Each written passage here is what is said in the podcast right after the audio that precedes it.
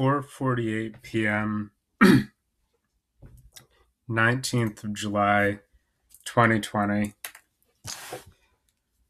Mm, this is going to be an interesting one, the construction of it. And uh, firstly, that is because the reading that is going to go after the thing that I am recording right this moment is something that I recorded on the second of July, right when Ghislaine Maxwell was arrested, because it seemed like, well, let's say it was an auspicious day uh, to, you know, mark and uh, fireworks upcoming and whatnot. I wanted to, you know, name drop her in context of this thing I was reading, which is Aleister Crowley on human sacrifice, uh, which I had bumped into just a few days before, and uh, either I hope some people enjoy the rambling line of thought, but all of this can be cut, future Adam, up to probably what'll be five minutes as usual as I'm warming up to this. But uh, Crowley, who I was put in mind of because of Midnight Gospel, uh, with the uh, discussion with Damian Echols, I believe, that uh, Uh, Duncan gets into talking about Crowley a bit. So it was on my mind to read something of his, and then came across this. And of course, as the world is unpeeling into new shapes, and we're going to have to throw out all the fucking history books, or, or rather we need, we need to write the other side now. Whatever the ever-loving fuck. Uh, but it seemed like a fine day to record, you know, what Crowley had to say on human sacrifice, uh, because I saw that much and have been following stuff for longer, and especially because in accordance with stuff that I've been writing, uh, that as much as we might say or identify spiritual forces and intentions aligned with or guiding what we do, uh, a lot of things that contributed to the stuff I've been writing and working on for seventeen years now to be talking about biblical stuff, trying to get people to be grounded in that and grasp it, you know, this different world with much more, uh,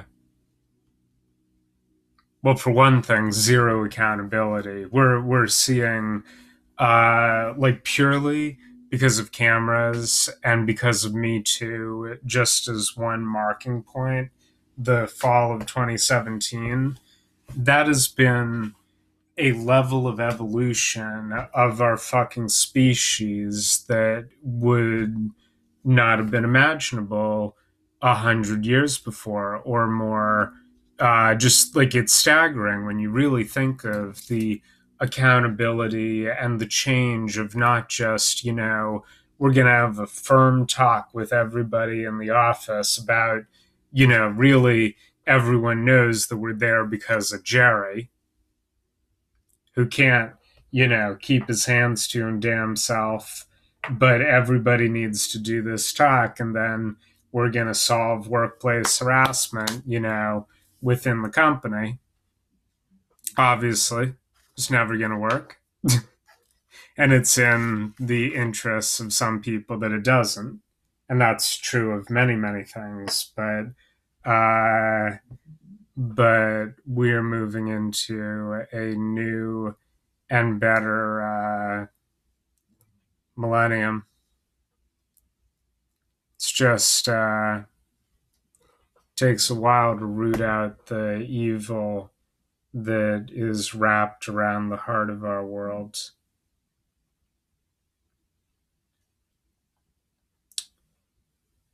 And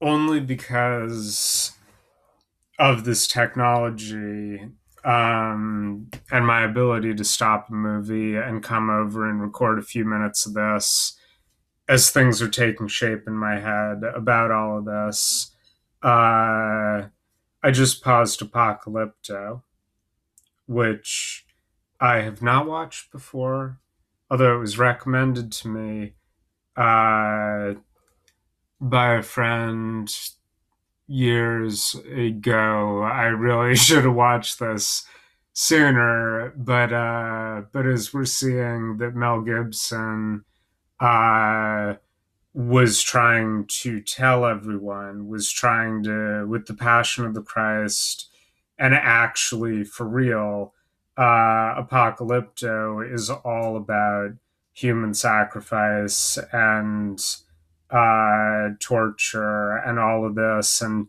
I wanted to see The Passion of the Christ in theaters. My folks wouldn't let me because everybody was yelling about it being anti-Semitic. And I wanted to go dressed as a rabbi somehow, like that would matter in the dark, but just for, just to sit there and just go, "Oi, look what they're doing to that nice Jewish boy," was uh, pretty much as far as that idea went.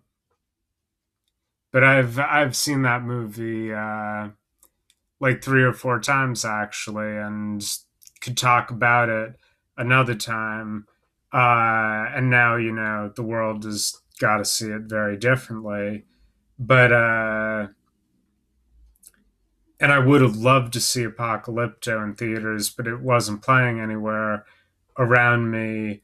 As I'm watching it, uh, in this utterly bizarre way, knowing the things about the world changing around us right now, and what Mel Gibson had the uh, the clout and the vision and the energy, et cetera, to be able to produce at least these two movies. I don't know if there's something else he did like this as well, but uh, but I bet this was wild to see in a theater. I I really can't imagine, but I would love to have been in a room with a group of people reacting to this uh, movie. And The Passion of the Christ for similar reasons, although I was thinking, you know, at that age, just it would be funny to go for the goof of it, and because, you know, it was getting so much whatever. Um,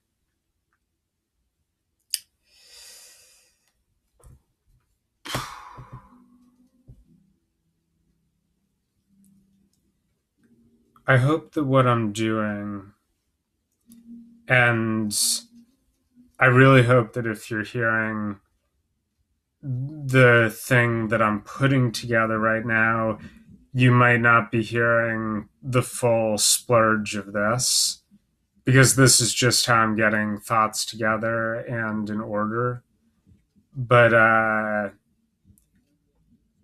people are already being revolted by the idea of spirit cooking and the revelation of it. I coincidentally ran across something about it, about that practice written by Maimonides in the twelfth century, and I audiobooked that actually some way down the list, not marked as that, uh, just part of something else. Uh, But I want to re-record it, some part of, uh, I believe, chapter forty-seven of book three of Guide for the Perplexed, the eleventh of the fourteen precepts, uh, the eleventh class.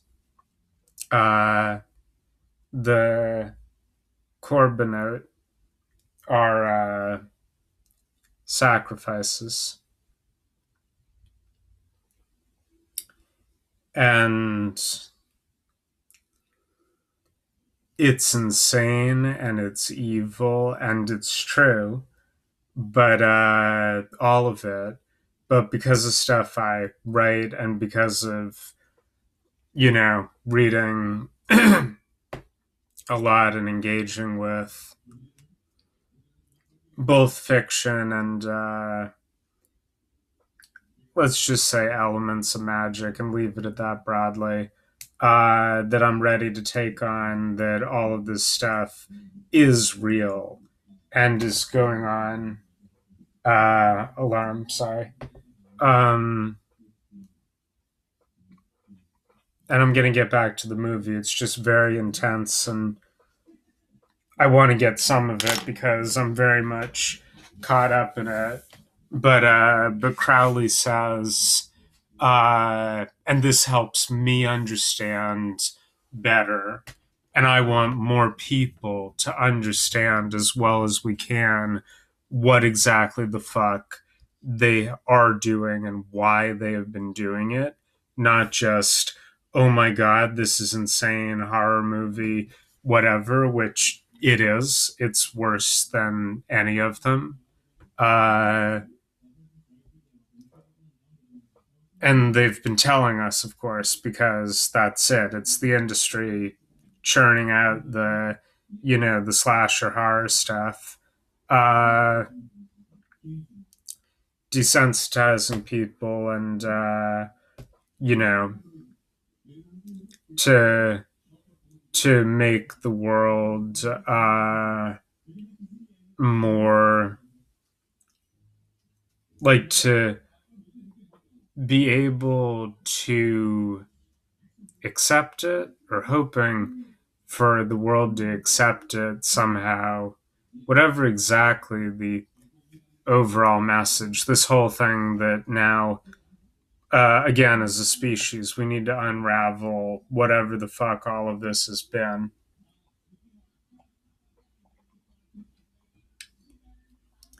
But Crowley says that a virgin male child is like the best uh, sacrifice of all. He talks about that a bit. And I want to give people more and more context, having serendipitously, like maybe literally by the hand of God, I flip back through something that uh, O C D stamped at February of twenty nineteen when I read this originally. Uh, it's uh, Korban. It's uh, all the same thing. Uh, it is just past five p.m. I didn't say because I jumped right into this. Uh, but if anyone wants to reach out for any reason, uh, Twitter, at time of posting. Uh... I am going to get back to Apocalypto. I'll have more things to say by the end of it, and maybe another break as I'm structuring this.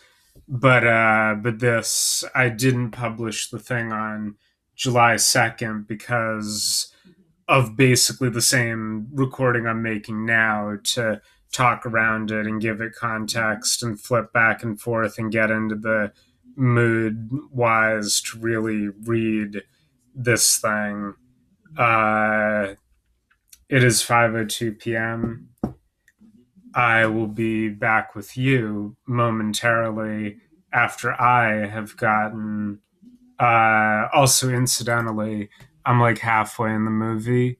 I'm at one hour, seven minutes, twelve seconds precisely. Uh, they're just getting smeared with blue paint and brought into the giant city. I fucking love this movie, and I love the premise of it, when I heard about it, it just wasn't playing anywhere. Uh, and this too, this whole thing is a warning. Uh, I genuinely have no idea now uh, how I would have reacted to it as a whatever teenager when this came out. I was in high school somewhere. Uh, but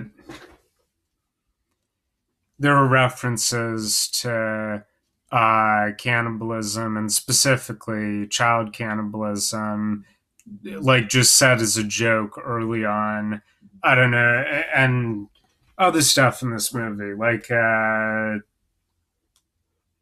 it's an amazing movie. Everybody uh, should check it out, and it's becoming very much more culturally relevant all of a fucking sudden. It's five oh four p.m. I'll be back with you all after uh, some sound effect.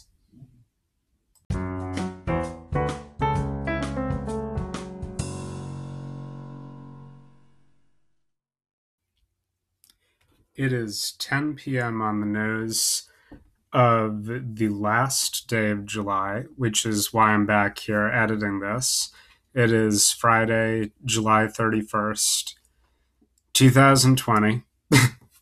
Interjection, because it was just uh, signed off from five oh four of the nineteenth of July to the person speaking now, me, Uh, on the thirty-first, and the interruption is because the next thing that you're going to be hearing is the recording from the second of July. Like I said a few times here, and right at the very end of this recording, as I'm coming back and doing the editing, uh, this needs to be patched together a bit, but this is valuable and touches on a lot of things that it's, I, I this is a time capsule of sorts. This is a record of the times we are in, and the time of today is that they've just opened or released the uh what was trending as the Epstein files or Epstein docs, because you know Twitter keeps taking down the tags. But uh uh as I started to type Prince Andrew, it didn't have any suggestions, uh mysteriously. Uh but a few new names have popped out, and finally people are kind of catching on to the deafening silence from all this time. Uh, and it's remarkable to be recording this now, uh, like a little light or an island or some shit, you know, in the midst of these other recordings and different times that the expression of this and reading of this passage was done, because I recorded this on the day Ghislaine Maxwell was arrested, and things have been moving very quickly. I, in the part you just heard, and I don't want to blur it on, but this is important because I, you know, people... It's a Friday night, and I'm curious what Colbert's monologue is going to be on Monday. I don't know what time Anderson Cooper is on T V, because I don't watch that uh, for my news and everything, you know. But uh, it's, there are some questions about why he has not done a sixty minutes on any of any of this. Uh...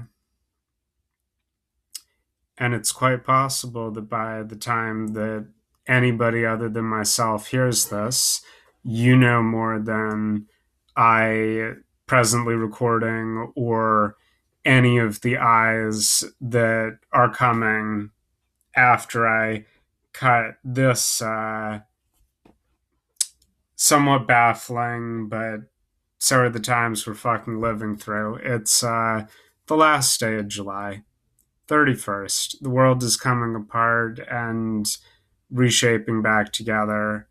Uh,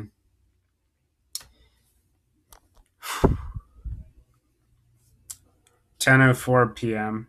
Friday, July thirty-first. On your way back to the second of July and the original recording.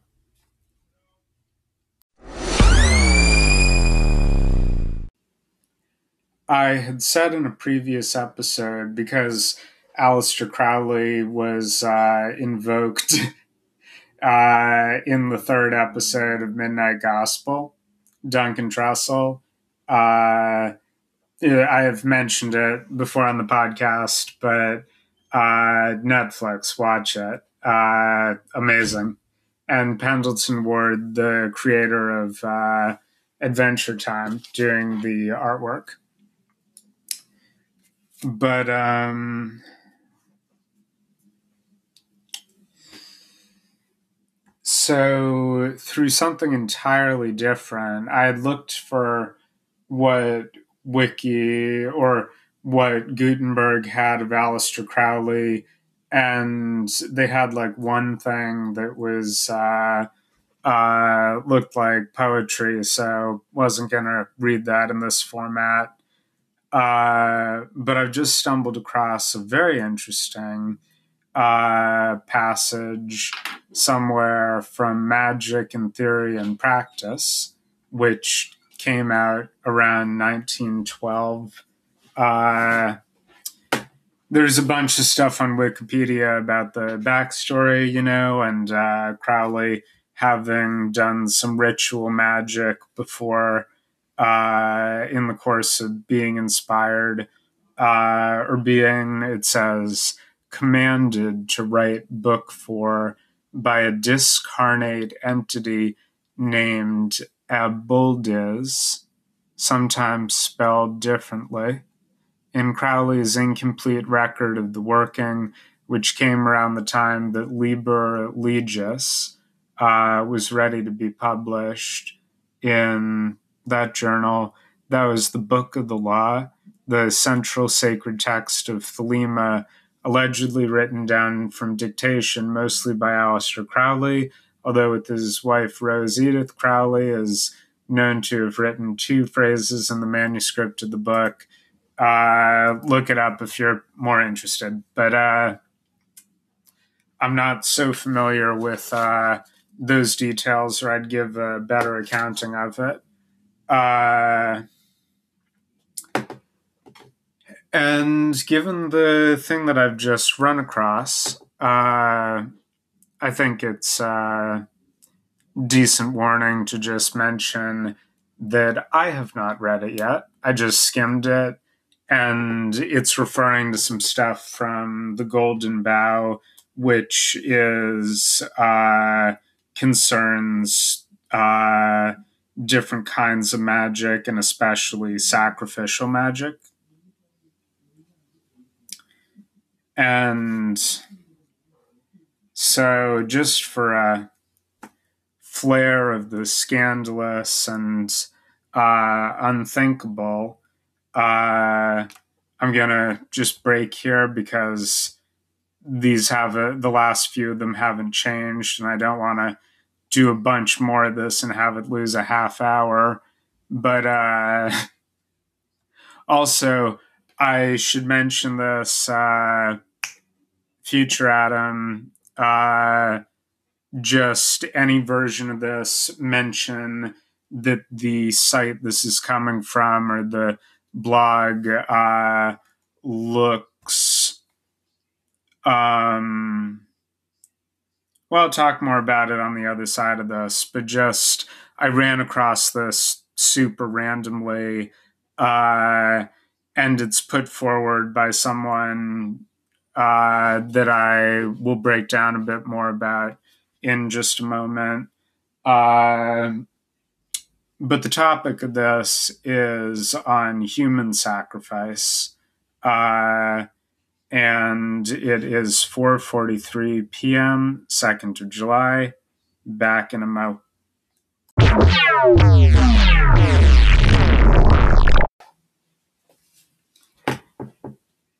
four fifty-one p.m., second of July.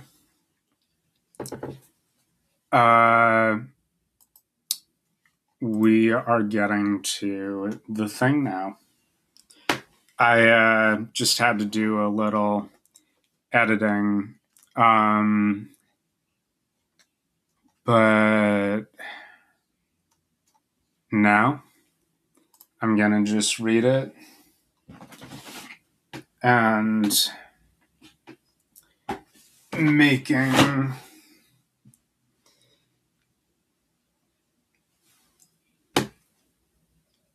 Chapter twelve of The Bloody Sacrifice and Matters Cognate, Magic in Theory and Practice. And that's a magic with a K to distinguish it from like stage magic. This was actually interesting when Duncan Trussell was uh, the guy with uh, uh, in Midnight Gospel when they mentioned Crowley, that actually, because whatever, the the everything I'm in, I'm binge watching uh, him and Joe Rogan because those episodes are marvelous and uh, everything. But there is... Uh, Uh, they were talking about if you could send like a magician back in time, that he'd probably impress everyone, et cetera, et cetera. Uh, but there, like, sleight of hand has to go back to the Bronze Age, as does so much human behaviors. But, uh, but this right here, magic, is not stage magic. This is Crowley, uh, you know, like with an app when you uh, leave out the, I don't know, the the A out of sharp or something. If your app is just S H R P for no good reason, whatever, just the style of the times. But, uh... Chapter twelve. Excuse me. Hiccups. Yeah.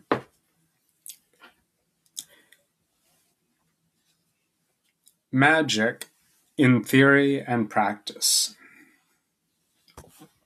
It is necessary for us to consider carefully the problems connected with the bloody sacrifice, for this question is indeed traditionally important in magic. Nigh all... Oh, hang on. It's the friggin'... Oh, by the way, I probably said, but I need to, in the... Uh, uh, in the body of the podcast, there... Uh, is the the link to the thing I'm reading. So if you want to follow along, or uh, future Adam, say this more concisely and at the beginning of what will be the edited version of this, just uh, that in the uh, description with the podcast, there will be a link to the chapter that I'm just starting to read, and then a second one to the table of contents where you can find this whole book online if you want to know more about uh, K at the end magic. Also, if you're not familiar with The Golden Bough, I mentioned it earlier in the reading of this as it's originally uh, But uh, he's about to mention it, and it's very interesting as well if you're interested in uh, some kinds of anthropology and observation of ritual practices and understandings of how the world fits together. But back to Crowley. It is necessary for us to consider carefully the problems connected with the bloody sacrifice, for this question is indeed traditionally important in magic. I'm going to stop saying it that way. Nigh all ancient magic revolves around this matter. In particular, all the Osirian religions, the rites of the dying god, refer to this. The slaying of Osiris and Adonis, the mutilation of Attis, the cults of Mexico and Peru, the story of Hercules or Melkarth, the legends of Dionysus and of Mithra, are all connected with this one idea. In the Hebrew religion, we find the same thing inculcated. The first ethical lesson in the Bible is that the only sacrifice pleasing to the Lord is the sacrifice of blood. Abel, who inculcated, instilled, it's a good word just uh, to know. Uh, the first ethical lesson in the Bible is that the only sacrifice pleasing to the Lord is the sacrifice of blood. Abel, who made this, finding favor with the Lord, while Cain, who offered cabbages, was rather naturally considered a cheap sport. The idea recurs again and again. We have the sacrifice of the Passover, following on the story of Abraham's being Uh, commanded to sacrifice his firstborn son, with the idea of the substitution of animal for human life. The annual ceremony of the two goats carries this out in perpetuity. And we see again the domination of this idea in the Romance of Esther, where Haman and Mordecai are the two goats or gods. And ultimately in the presentation of the rite of Purim in Palestine, where Jesus and Barabbas happen to be the goats in that particular year, of which we hear so much without agreement on the date. This subject must be studied in The Golden Bough, where it is most learnedly set forth by Doctor J. G. Fraser, F R A Z E R. Enough has now been said to show that the bloody sacrifice has from time immemorial been the most considered part of magic. The ethics of the thing appear to have concerned no one, nor, to tell the truth, need they do so. As Saint Paul says, without shedding of blood there is no remission. And who are we to argue with Saint Paul? But after all that, it is open to anyone to have any opinion that he likes upon the subject, or any other subject, thank God. And just before this, sorry, the fucking alarms, I remember this one's, it's a good thing to remember, but not. Future Adam, cut this little aside. Go back and re-record from this. Okay, nothing else. Yeah, nothing else going off in this hour. Okay. Let's do that again and can stitch them together.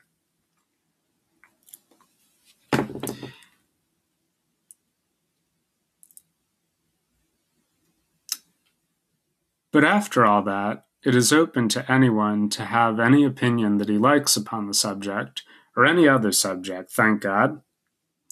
At the same time, it is most necessary to study the business, whatever we might be going to do about it, for our ethics themselves will naturally depend upon our theory of the universe. If we were quite certain, for example, that everyone went to heaven when he died, there could be no serious objection to murder or suicide, as it is generally conceded, by those who know neither, that earth is not such a pleasant place as heaven. However, there is a mystery concealed in this theory of the bloody sacrifice, which is of great importance to the student, and we therefore make no further apology. We should not have made even this apology for an apology, had it not been from the solicitude of a pious young friend of great austerity of character, who insisted that the part of this chapter which now follows, the part which was originally written, might cause us to be misunderstood. This must not be. The blood is the life. This simple statement is explained by the Hindus by saying that the blood is the principal vehicle of vital prana, praha. Uh, there's a bunch of fucking ads with this. Um, okay, vital prana. And I'll come back to there is some ground for the belief. Uh, it is five oh two p.m. second of July. Um, twenty twenty, auspicious year of much change and chaos. five oh eight p.m. July second. Um, oh, right. Of uh, auspicious. It's an awful word to try to say aloud. Auspicious news and things of the day. Uh, Ghislaine Maxwell is apparently in uh, whatever custody, and uh, which deserves fireworks tonight or any other this week if people felt so inclined. But uh, that is world-shaking news. Uh, Sorry for this unrelated sidebar. Um, but it's a... Oh, also, uh, hashtag Ghislaine Maxwell didn't kill herself is already trending, which is just like the greatest dark comedy. Uh, because, yeah. Yeah, there's a remarkably high suicide rate among friends of uh, the Clintons. Anywho, like I said, totally unrelated. Um, back to the principal vehicle of vital prana. Prana.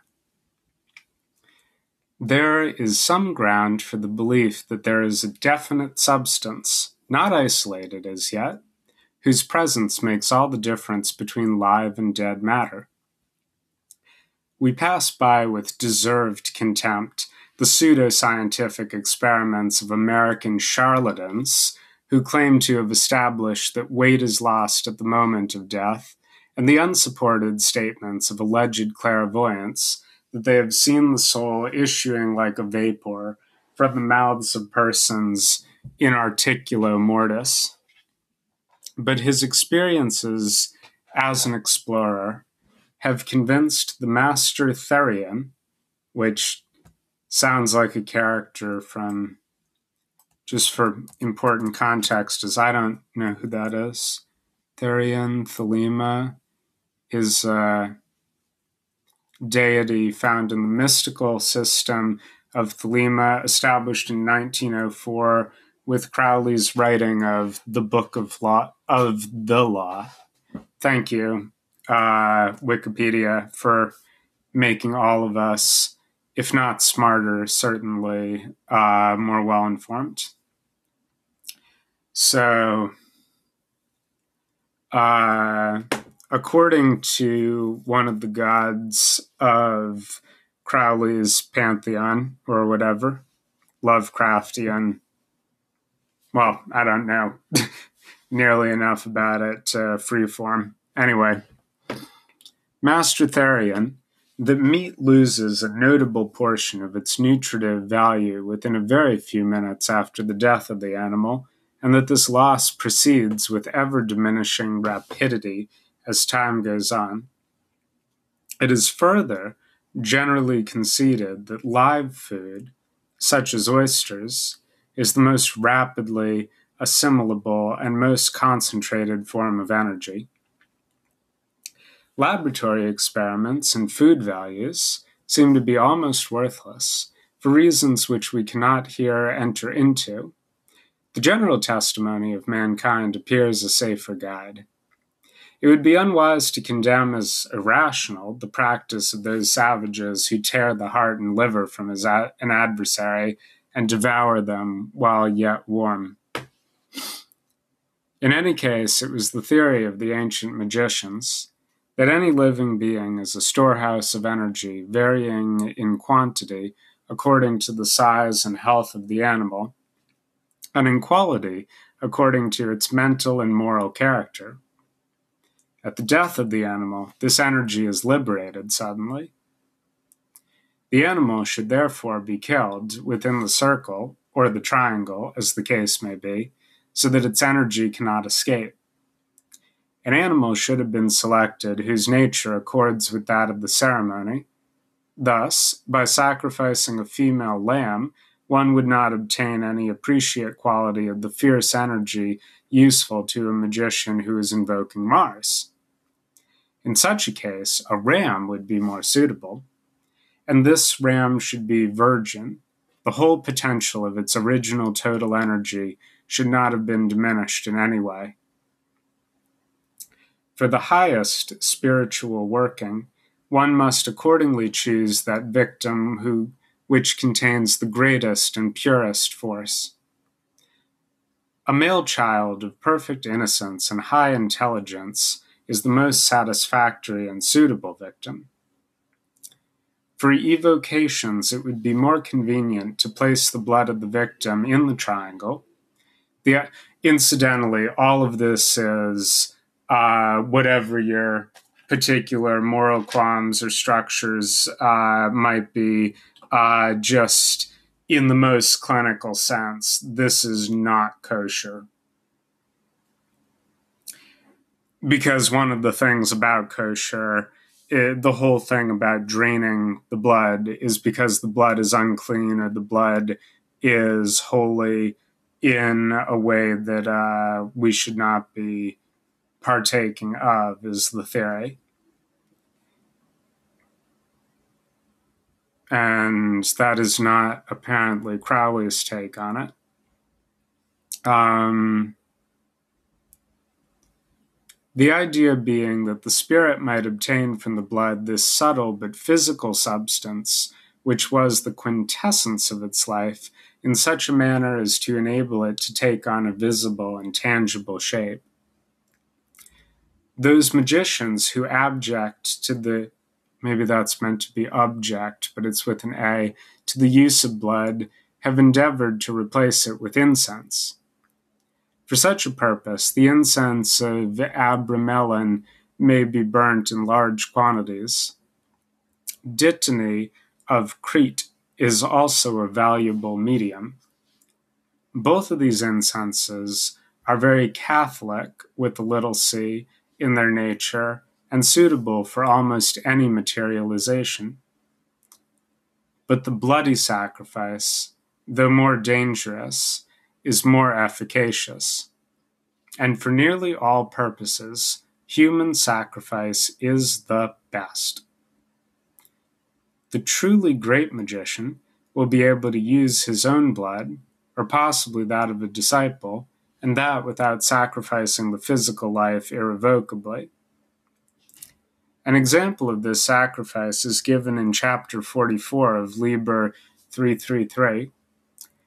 This Mass may be recommended generally for daily practice. One last word on this subject.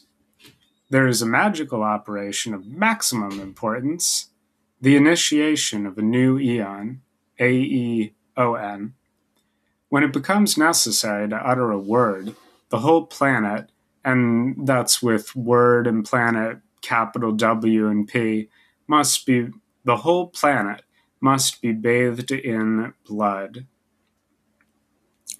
Before man is ready to accept the law of Thelema, the great war must be fought. This bloody sacrifice is the critical point of the world ceremony of the proclamation of ours, the crowned and conquering child as Lord of the Aeon. This whole matter is prophesied in the book of the law itself. Let the student take note and enter the ranks of the host of the sun. And is this another...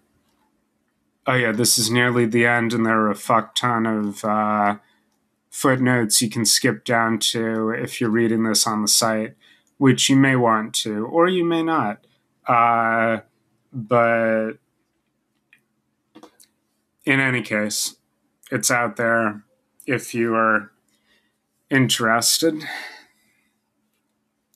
There is another sacrifice with regard to which the adepts have always maintained the most profound secrecy.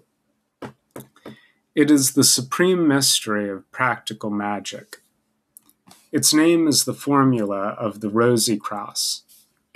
In this case, the victim is always, in a certain sense, the magician himself, and the sacrifice must coincide with the utterance of the most sublime and secret name of the God whom he wishes to invoke.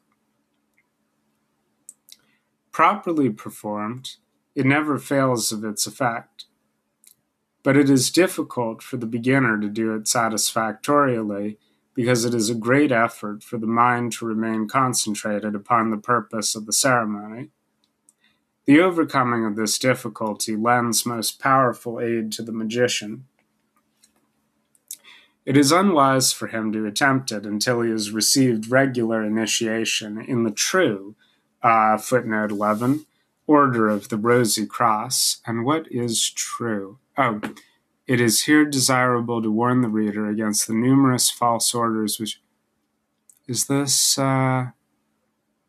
This looks like the site is adding it. If we had ten years... No, I don't know Crowley's tone well enough to say if this is his yet. Like, you know, Discworld, those are immediately, you know, Terry Pratchett. Uh, and if you don't, uh, look it up, Discworld, and rest in peace, sir. Um, whatever it is, it's, uh, someone is saying the false someone's. Um... True order of the Rosy Cross, and he must have taken the vows with the fullest comprehension and experience of their meaning. It is also extremely desirable that he should have attained an absolute degree of moral emancipation, and that purity of spirit which... Oh, uh, yeah, maybe this is his note. Moral emancipation comes from twelve. It says... This results from the full acceptance of the law of Thelema persistently put into practice, which, going from that legalistic phrasing, moral emancipation, uh, sounds like uh, considering yourself amoral or transcending, uh, you know, human morality is kind of what I'm reading there. But like I said earlier, I am not deeply familiar with his work. That sounds consistent, though, especially as we're talking about, you know, human sacrifice and everything. Moral emancipation. And that purity of spirit which results from a perfect understanding both of the differences and harmonies of the planes upon the tree of life.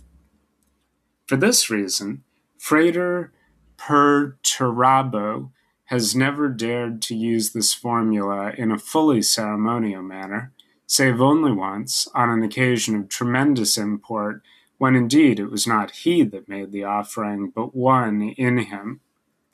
For he perceived a grave defect in his moral character, which he had been over to, uh, able to overcome on the intellectual plane, but not hitherto upon higher planes. Before the conclusion of writing this book, he will have done so. Footnote thirteen, P S, with the happiest results, period, capital letter P, period. The practical details of the bloody sacrifice may be studied in various ethnological manuals, but the general conclusions are summed up in Fraser's Golden Bough, which is strongly recommended to the reader. Actual ceremonial details likewise may be left to experiment. The method of killing is practically uniform. The animal should be stabbed to the heart, or its throat severed, in either case by the knife. All other methods of killing are less efficacious. Even in the case of crucifixion, death is given by stabbing. One may remark that warm-blooded animals only are used as victims, with two principal exceptions. The first is the serpent, which is only used in a very special ritual. The second, the magical beetles of Liber Legis, see Part four. One word of warning is perhaps necessary for the beginner. The victim must be in perfect health, or its energy may be as it were poisoned. It must also not be too large. The amount of energy disengaged is almost unimaginably great. Excuse me. And out of all anticipated proportion to the strength of the animal. Consequently, the magician may easily be overwhelmed and obsessed by the force which he has let loose. It will then probably manifest itself in its lowest and most objectionable form. The most intense spirituality of purpose is absolutely essential to safety. In evocations, the danger is not so great, as the circle forms a protection. But the circle in such a case must be protected not only by the names of God and the invocations used at the same time, but by a long habit of successive defense. Successful defense. Uh, and there's a footnote.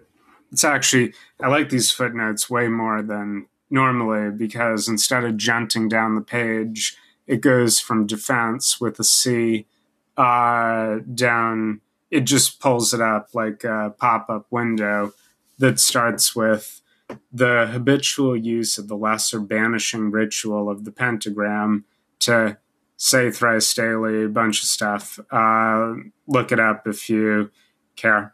Um, in evocations, the danger is not so great, as the circle forms a protection, but the circle in such a case must be protected not only for the na- by the names of God and the invocations used at the same time, but by a long habit of successful defense.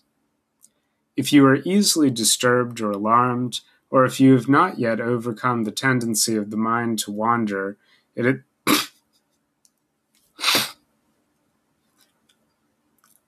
of all things to say, in case you have, I thought it was going to be another, in case you haven't transcended human morals and laws, but no. If you, uh, if you're absent-minded, it is not advisable for you to perform the, quote, bloody sacrifice. Footnote. Mm-hmm. Yeah, well, obviously, absolutely unsafe to meddle with this kind of magic. Let the young magician reflect upon the conservation of matter and of energy. All is important, whether your field is in physics or metaphysics uh, or magic. Yet it should not be forgotten that this and that other art at which we have dared darkly to hint are the supreme formulae of practical magic. You are also likely to get into trouble over this chapter unless you truly comprehend its meaning. Footnote. Tum tum tum.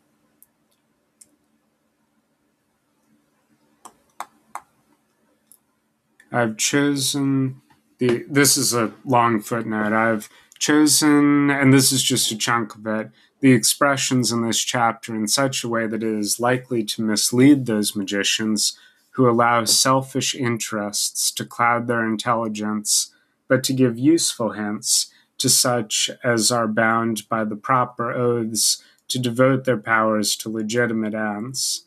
Uh, and it goes on, but obviously all of this, whether you believe in it or practice it or no, um, its integrity demands in it.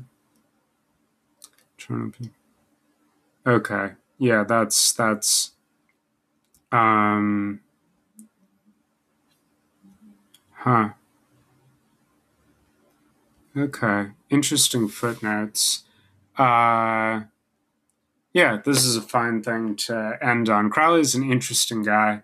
Uh, but uh, it says, when Crowley speaks of sacrificing a male child, his diaries and other writings indicate that he thereby obfuscates the actual practice. Crowley did this by diversion of the act of sexual intercourse and other sexual actions. He considered contraception as human sacrifice. There is no indication in any of his writings that he ever performed infanticide. In fact, Crowley was even against abortion. Interesting. I mean, uh, like there's a bunch of stuff here saying uh, that he sworn testimony that uh, he never did such a thing. Um, yeah.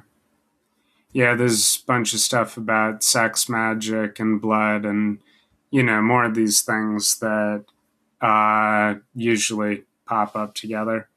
Uh, anywho, um, I should go back and read some Crowley that's less, you know, demented or... Uh, No, that's not right. That's absolutely not right. It's very lucid. But uh, but obviously is talking into an evil place. I don't know enough about the man to guess whether it's to obfuscate or not, or if he wrote that in his diaries to mislead people further, or because I'm reading it as a footnote on the website, Uh, this looks uh, like legit text and probably has footnotes, but I don't have fucking any idea who W E H is. Uh, these notes at the bottom. W E H, whatever the fuck. Anywho, uh, spiritual sacrifice. Where did that go? Um, and the intelligence and innocence. Yeah. Yeah, I mean, anyway, uh, it all comes back to, like he said, and I think it's a few years before Dracula came out, but the blood is life, you know, but more Transylvanian. And appalling. uh. I'm not going to publish this one right away. This needs more editing. And a proper ending with whatever the fuck I'm making of this exactly. Future Adam, if you're listening over this, just cut the very end of this entirely from that last note about Crowley to after this pause, doing the time and signing off.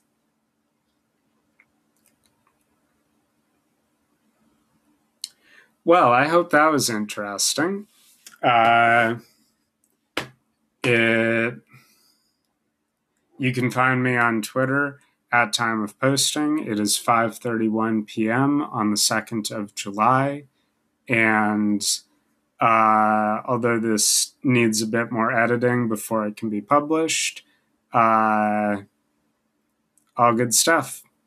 Have a great summer, everybody, and stay safe wherever you might be when you get this.